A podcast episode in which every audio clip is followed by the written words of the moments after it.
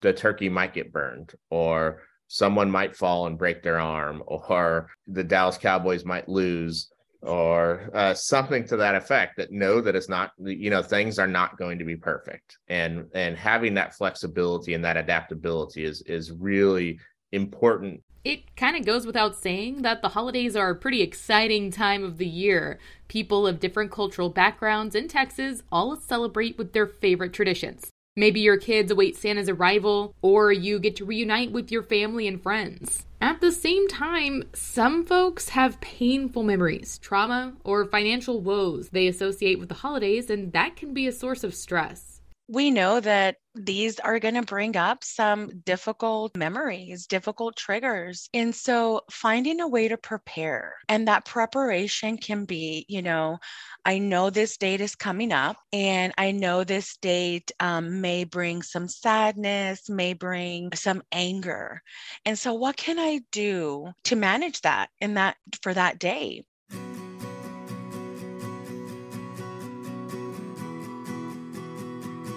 I'm Baylee Friday, and whether we're celebrating, struggling, or somewhere in between, Texas wants to know what can we do to manage our mental health during the holidays?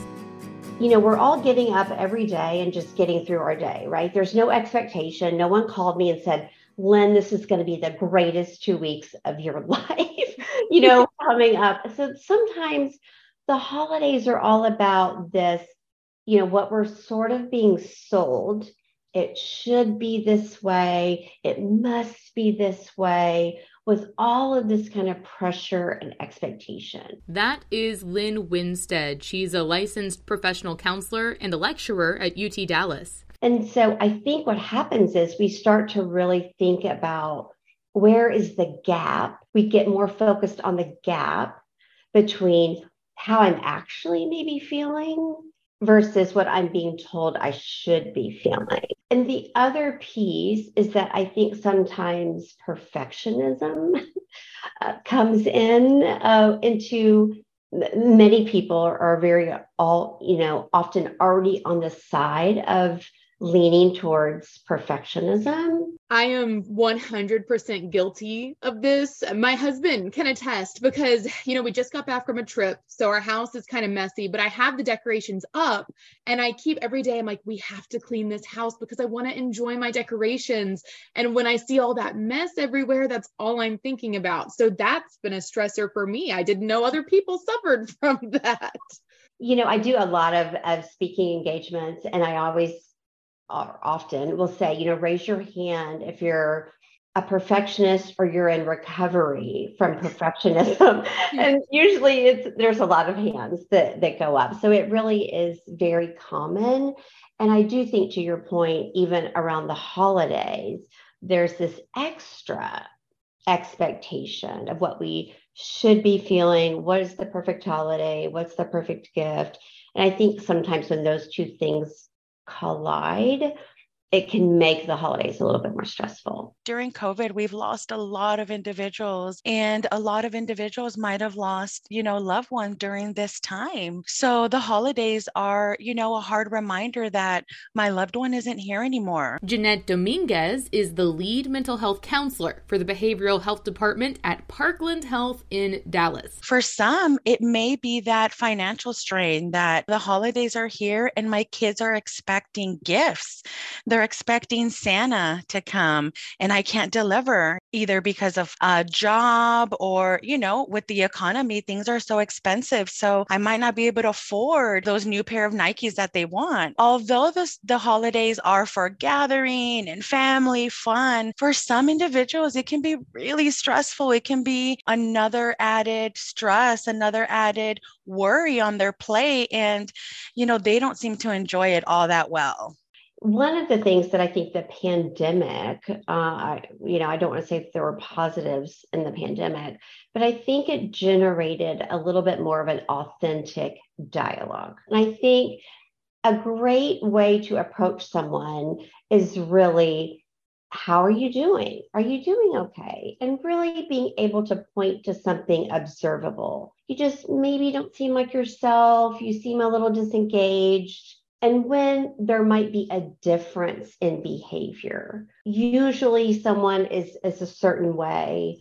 and their responses and their reactions are a certain way. And so, if you notice that maybe there's a difference in how they normally are, it's really so nice and demonstrates care to be able to say to someone, So, usually you seem excited, but it seems like maybe you're not as excited this year. Are you okay? Is there anything that, you know, I can do for you? Dominguez went ahead and shared her insights on how to best navigate grief and trauma during the holidays. It's not a one size fits all. So for one person, it may look like the normal depression where they're not eating, they're not sleeping, or they're sleeping all day. They don't want to get out of bed. They don't want to take a shower. And for someone who is active, you know, that has a job, it may just be that they go to work and they come home and they isolate. They turn off their phone. They don't want to watch TV. They get in bed right away. Um, they're missing dinners. You know, it's easier to skip a dinner and just go to bed and avoid avoid uh, life, avoid having to think about anything. So, you know, there's so many different uh, signs that we can look for.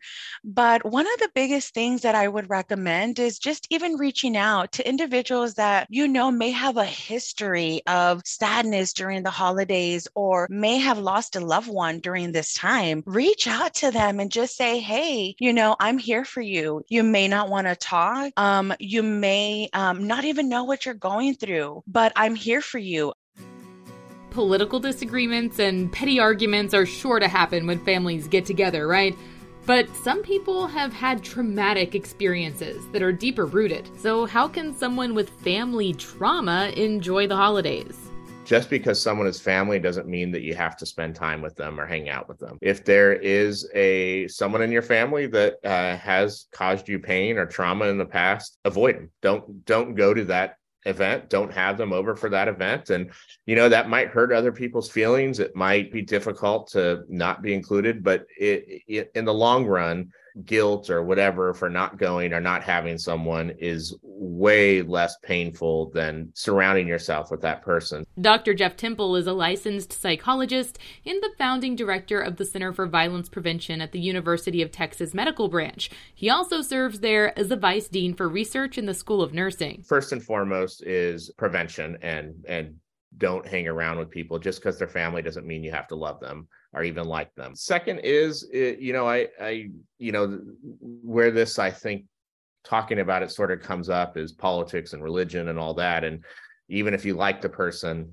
uh, on a holiday, sometimes that stuff comes up. And so that's tricky. And I think going in there with a game plan, knowing how you're going to respond, assuming that stuff that you're not going to like is going to come up, going in there with a game plan of how to respond, how to deal with it is key how do you navigate those situations and how do you do it in a way that's not going to damage your mental health? Well, my first advice on that would be if you've experienced trauma, certainly I would say talk to a professional, you know, whether that's, you know, if it, I will say, if it's still impacting you, right? Mm. You know, even if it's more of a preventive thing, you know, so I've got family coming in, it kind of triggers me on some things have some of those preventive preliminary conversations with someone that really is a professional that could help you strategize how to best take care of yourself. The other piece that I think that's very important is drawing boundaries around you and your own self-care and taking care of you. I would say you really have to put yourself first and draw boundaries around what will I talk about, who will I sit by, who will I invite, who will I not see, um, and really shape that ahead of time so that in the moment you really know your strategies for self care. There's a small percentage of people that have what's called seasonal affective disorder, uh, uh, and sort of known as winter blues, but uh, uh, it's it's a real clinical depression where uh, seasonal depression, where when the uh, there's less light out, it starts to get you know darker earlier, colder, lower ceiling, and and people just start to feel more down, whether it's a reduction in melatonin or serotonin. But this mimics clinical depression in terms of frequent sadness and crying, lack of interest in doing things that they typically would do. Uh, and it kind of resembles a bit of hibernation, craving of carbohydrates, sleeping more, putting on weight, and uh, and then you start to see it abate as spring and summer comes into play. As someone that's been in the mental health space for my entire career, people will say, "Oh, I think I had that seasonal affective disorder." I'm like, everyone has seasonal affective disorder. Our bodies and our brains are made to um, be outside, get fresh air, sunlight, and all those things. There's just some natural things that occur. So I think number one, just even being aware. So we all have things that kind of fill up our bucket, so to speak, right? And they make us feel well and connected and just in a really mental, emotional good space. So, what you would really want to do is to shift. You know, if you know if being outside or going for a run or being in the sunlight are those things that some of the things that fill you up, you really have to consciously think, well, I can't really sit outside all on Saturday and read the newspaper or listen to my favorite podcast. I am going to have to do some other things to kind of fill the bucket. Yeah, talking about that seasonal affective disorder, is there anything that can be done to prevent that? Or is it just going to happen if it's going to happen? So I always encourage people to sort of create what I call a well being toolbox. And some of those things are, are very small in there.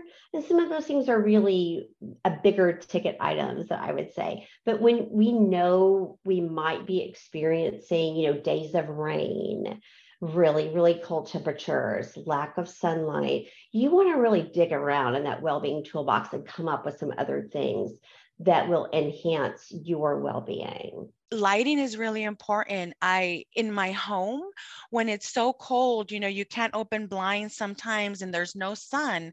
So i depend on the lights in my house. So i make sure that my lights are not the warm bulbs that they're the bright fluorescent daylight lights. And so it just really brightens up my house a little bit without me having to open the blinds and bring that cold in.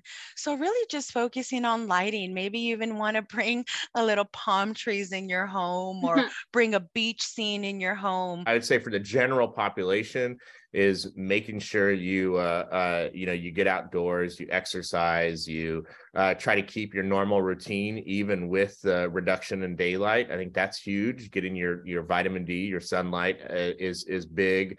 Uh, and then for people who have a predisposed to seasonal affective disorder there are different things that you can do. One is light therapy where you uh, actually just buy a, a light that has uh you know it's an extremely bright light meant to treat this i think it's like 10,000 lumens and you expose yourself to that light for 30 to 45 minutes per day. Or of course there are is talk therapy which is things like cognitive behavioral therapy to talk you through your your thoughts and to get you out doing stuff. And then uh, of course medication as well. So your selective serotonin reuptake inhibitors ssris can also treat or prevent uh, seasonal affective disorder. It's pretty easy to talk about all the negative stuff and how negativity affects our mental health, but let's look at the other side of it. How can the holidays lift up our spirits? That's what they're supposed to do, after all. For uh, a large majority of people, the holidays are a great time. Family's a great time to get together.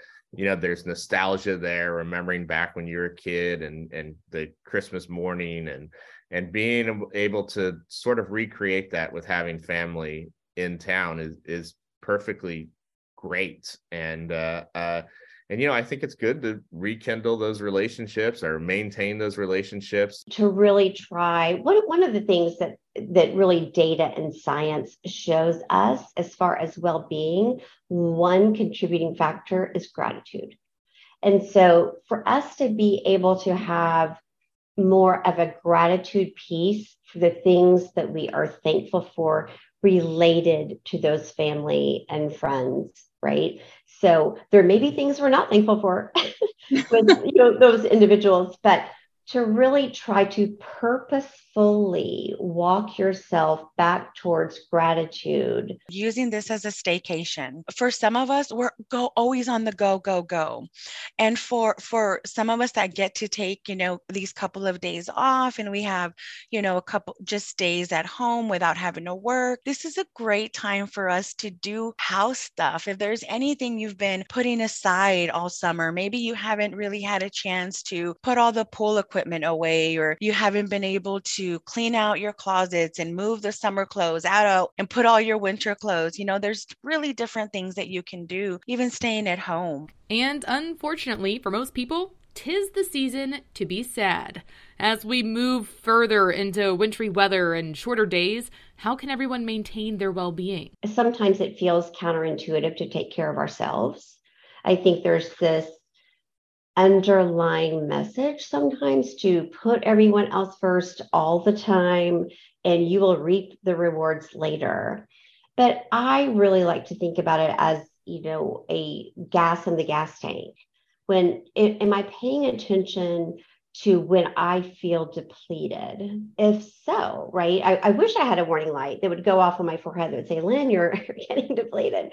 Um, but we don't, right? So are we paying attention to the little nuances when we sort of need to refuel ourselves?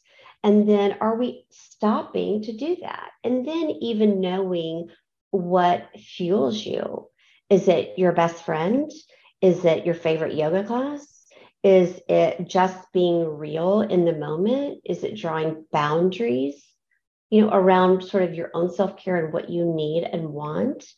As opposed to all the things and the messages about should and have to that I do think sometimes come into the holidays. So I think just good self care and really owning what you need, when you need it, and feeling feeling like you can step in to get it. One of the best things that I have learned with myself and something I've tried to impart with not only my patients but my kids is that to recognize that things are not going to work out perfectly. I, I, think my most important advice as a psychologist is to really be uh, go in there knowing that things are not going to go as planned. They're not going to be perfect. Things are going to get messed up and to roll with it.